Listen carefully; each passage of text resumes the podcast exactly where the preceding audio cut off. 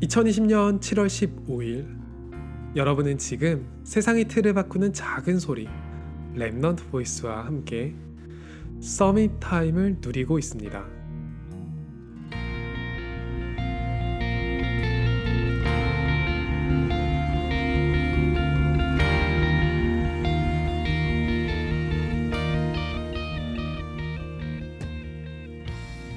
어떤 일의 결과가 나오면 그것이 좋든 나쁘든 마음은 한결 편해져요. 가장 힘든 시기는 기다릴 때죠. 어떤 결과가 나올지 알 수 없고 그 결과 이후에 이어질 미래를 알 수 없기 때문에 불안하기도 하고 걱정도 돼요. 저는 그런 고민을 해봤어요.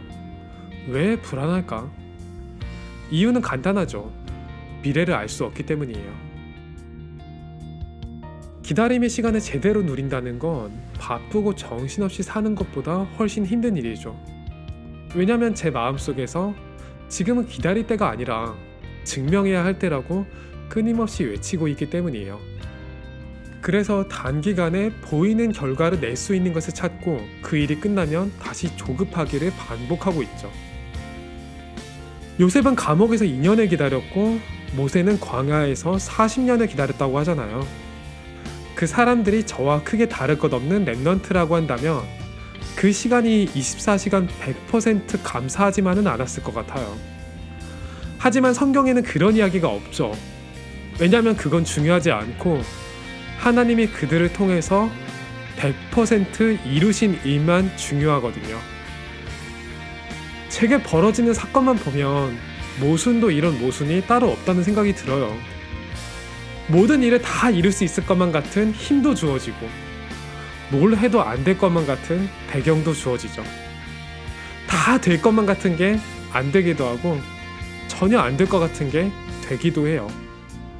상황에 저를 맡긴다면 정신이 하나도 없겠죠.